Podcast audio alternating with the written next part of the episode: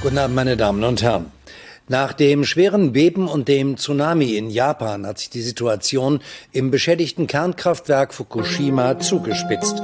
Eine Explosion zerstörte Teile der Anlage. So verkündet von Jan Hofer vor zehn Jahren in der Tagesschau und uns interessiert, welche Rolle spielt die Atomkraft eigentlich heute noch, zehn Jahre nach Fukushima?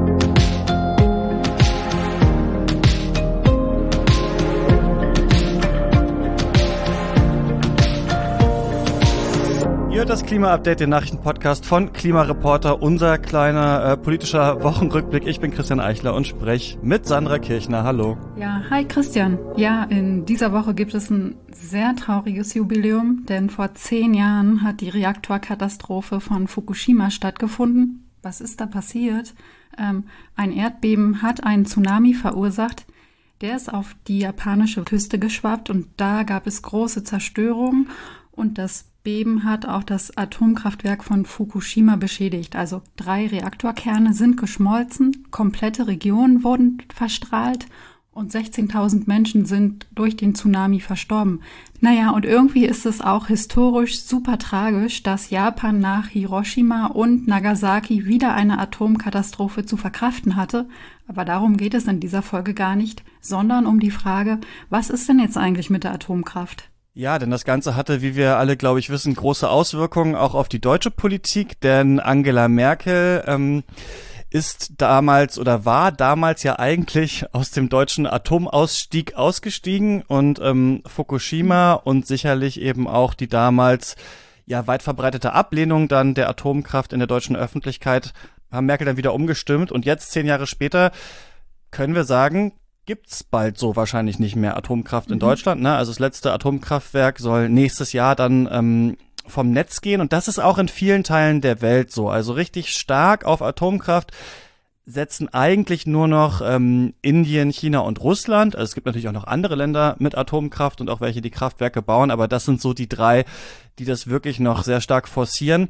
Und das hat natürlich auch Gründe. Also einmal ist ähm, Atomkraft natürlich relativ äh, CO2-sparend, wobei das in Teilen auch nicht ganz stimmt. Andererseits muss man aber sagen, dass sich Atomkraft finanziell nicht mehr so richtig lohnt. Also Wind und Sonne sind eigentlich fast überall billiger. Die Ausnahme dazu ist ironischerweise Japan. Da ist nämlich ähm, erneuerbarer Strom immer noch sehr teuer und da wird auch trotz Fukushima auch immer noch in Teilen zumindest auf Atomkraft gesetzt. Ja, krass. Und natürlich hat Atomkraft sehr große Nachteile, vor allen Dingen eigentlich zwei. Einerseits ist die Technik halt super gefährlich, wenn was passiert. Also wenn es zu Reaktorkatastrophen wie Tschernobyl oder Fukushima kommt, dann gibt es halt ganze Landstriche, die verwüstet oder verstrahlt werden können. Sehr viele Menschen können an den direkten Folgen sterben oder verstrahlt werden und sie können das halt auch an nachfolgende Generationen weitergeben. Und dann kommt es ja auch in Europa immer wieder zu Zwischenfällen, die echt bedenklich sind. Und deswegen ist die Frage, ob man eben neue Atomkraftwerke baut, in vielen Ländern gar nicht mehr so doll auf der Tagesordnung. Weltweit sind etwa 50 neue AKWs geplant, also das vor allen Dingen in China, Indien und Russland, wie du schon meintest. Da sind drei Viertel aller Atomkraftprojekte geplant, aber mhm. es gibt schon auch die Tendenz, so wie in Frankreich, ähm, dass man einfach die alten Kraftwerke noch ein bisschen länger laufen lässt. Oder man baut Kraftwerke, die viel sicherer sind. Ähm, das mhm. schlägt mhm. Bill Gates zum Beispiel vor. Der hat so ein Buch äh, geschrieben, wie wir die Klimakatastrophe verhindern. Der setzt sich in diesem Buch für äh, kleinere, aber auch leistungsstarke SMR-Kraftwerke ein, so heißen die, die er auch selbst mit einer Firma ähm, bauen will, weil die eben viel sicherer äh, laut seiner Aussage sind als Atomkraftwerke, die wir sonst so kennen. Das ist aber hauptsächlich eine Zukunftstechnologie und da ist natürlich die Frage, wenn man die im großen Stile erst in 10, 20 Jahren äh, bauen kann, bringt uns das überhaupt dann noch was, ne? Also, weil wir ja jetzt die äh, CO2-Emissionen hm, runterkriegen müssen.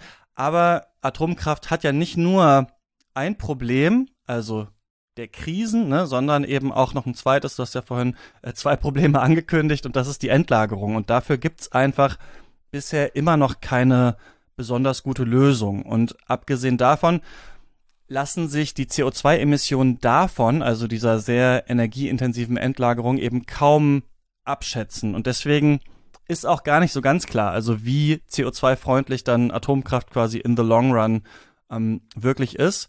Also es ist schon wirklich sinnvoll, sich von der Atomkraft zu verabschieden. Und ja, wir können nur hoffen, dass das in Deutschland dann nächstes Jahr auch wirklich passiert und nicht ja eine neue Bundesregierung im Herbst da zum Beispiel auf andere Ideen kommt. Ja, das wäre natürlich fatal. Anderes Thema, ähm, eine Frage, mit der wir uns hier auch immer wieder beschäftigen, ist die nach der Attribution. Also ist die Klimakrise wirklich für diesen heißen Sommer verantwortlich oder für jenen heftigen Sturm? Ja, und das ist jetzt auch dem deutschen Wetterdienst wichtig, denn der hat in dieser Woche verkündet, da einen stärkeren Fokus drauflegen zu wollen. Das zu berechnen ist aber gar nicht so einfach.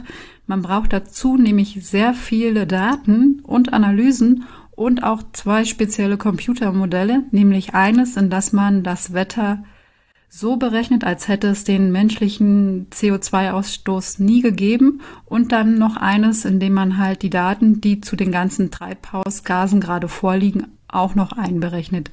Und dann kann man zwar immer noch nicht herausfinden, ob dieser eine Wirbelsturm durch die Klimakrise verursacht wurde, aber man kann eben schauen, wie viel wahrscheinlicher ein solches Ereignis durch den menschengemachten CO2-Ausstoß geworden ist. Genau, da geht's ähm, um Wahrscheinlichkeiten und so hat der Deutsche Wetterdienst zum Beispiel ausgerechnet, dass ein Ereignis wie zum Beispiel die Dürre in Deutschland 2018 durch den Klimawandel mindestens doppelt so wahrscheinlich geworden ist, ähm, wie eben ohne den Klimawandel. Und die Hitzewelle Ende Juli 2019 zum Beispiel in ganz Europa sogar 10 bis 100 Mal so wahrscheinlich ist, jetzt in unserer Zeit des Klimawandels, als wenn es den Klimawandel nicht gegeben hätte. Das dauert aber relativ lange auf, das auszurechnen. Und ähm, ja, da gibt es ein Problem, das glaube ich jeder und jede kennt, der oder die im Journalismus arbeitet. Solche Themen sind halt schnell Schnee von gestern, ne? Also vielleicht sogar im wörtlichen Sinne. Neulich hatten wir hier Schneechaos, dann auf einmal ähm, wurde es warm und dann bringt's eventuell nicht mehr so viel, wenn dann der deutsche Wetterdienst um die Ecke kommt und sagt, ach übrigens, dieser Schnee da von vor drei Wochen, der hatte was mit dem Klimawandel zu tun. Und deswegen wollen die jetzt ähm, verstärkt daran arbeiten, ja, routinemäßig Attributionsforschung zu machen. Also das wirklich stärker mitzudenken, damit es bald einfach selbstverständlicher wird, darüber zu reden. Finde ich eigentlich ziemlich ähm, ja spannend und auch eine gute Sache. Hm, total, finde ich auch wichtig. Und das ist nicht das Einzige, was der Deutsche Wetterdienst diese Woche verkündet hat sondern er hat quasi eine Wetterbilanz der vergangenen Jahre gezogen.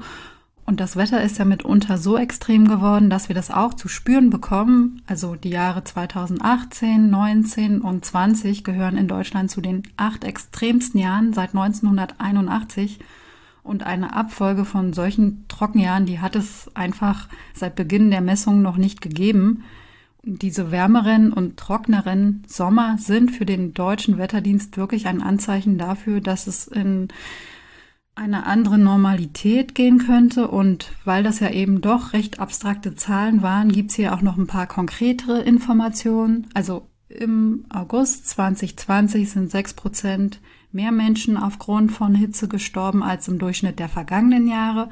Für die Zukunft sieht es auch überhaupt nicht gut aus. Denn bislang, so warnt der Wetterdienst, steuern wir auf eine Erhöhung der weltweiten Durchschnittstemperaturen von drei bis vier Grad zu. Das ist zwar überhaupt keine neue Erkenntnis, aber wenn wir nicht wirklich mega schnell unseren Treibhausgasausstoß runterbekommen, müssen wir uns wohl oder übel auf heißere und trocknere Sommer und eben auch auf mehr Wetterextreme einstellen. Also könnte es ja, könnte so weitergehen wie die letzten äh, Jahre. Ähm, mhm. Lass uns mal über unser letztes Thema sprechen. Deutschland will nachhaltiger werden. Das klingt Yay. wie so ein wie so ein Allgemeinplatz, oder? Und hat deswegen ähm, seine Nachhaltigkeitsstrategie überarbeitet.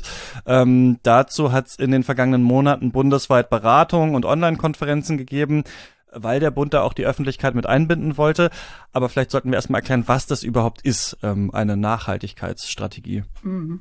Genau, wenn man es ganz genau nimmt, gibt es diese Nachhaltigkeitsstrategie schon recht lange. Schon 2002 hat der Bund eine erste Strategie veröffentlicht. Die hieß dann offiziell noch nicht so, sondern Perspektiven für Deutschland.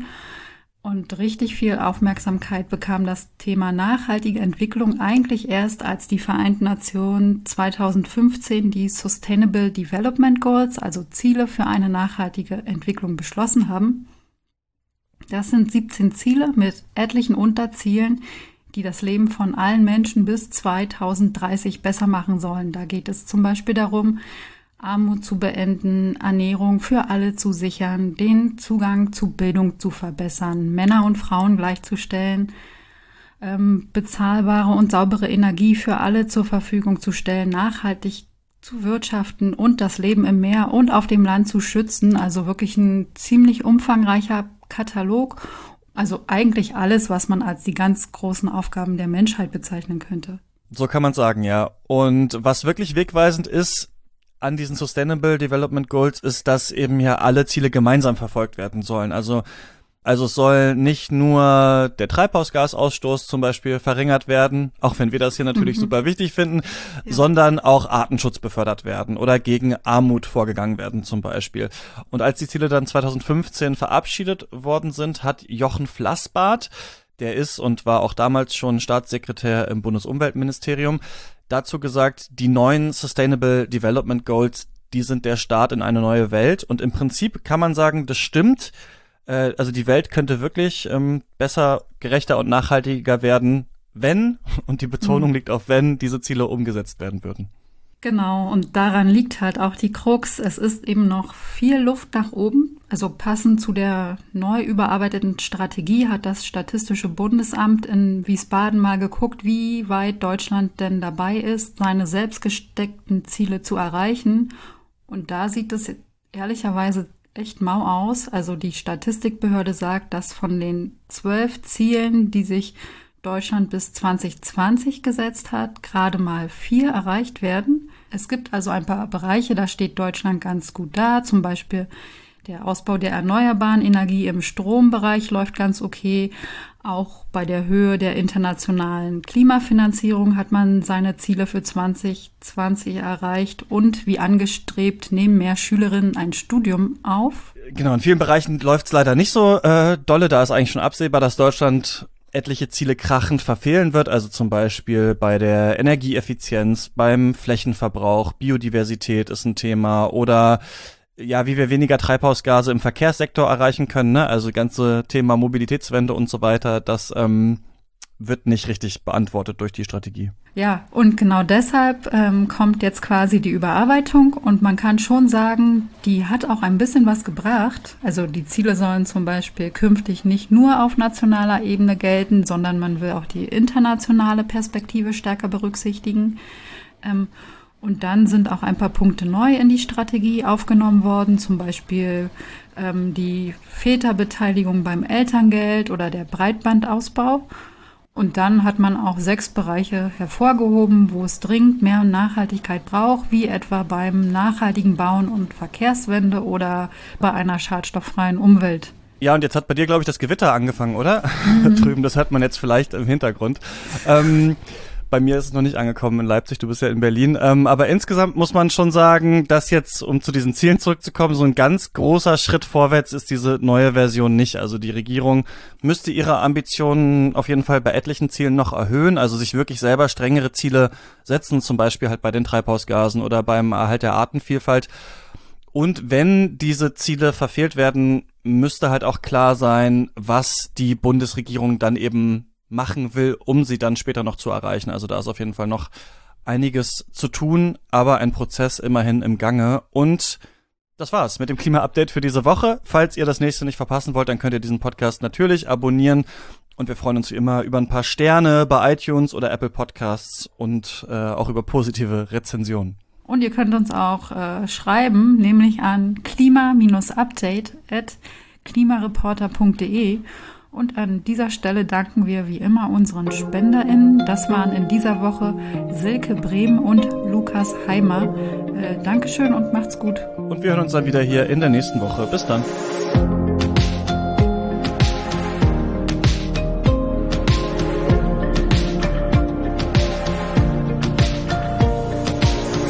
Das Klima-Update ist ein Projekt des Klimawissen e.V. Produziert wird der Podcast von mir, Christian Eichler. Moderiert auch von mir und in dieser Woche Sandra Kirchner. Dieses Projekt wird erst durch eure Spenden möglich. Wenn ihr euch vorstellen könntet, uns finanziell zu unterstützen, dann klickt gerne auf den Spendenlink in der Podcast-Beschreibung.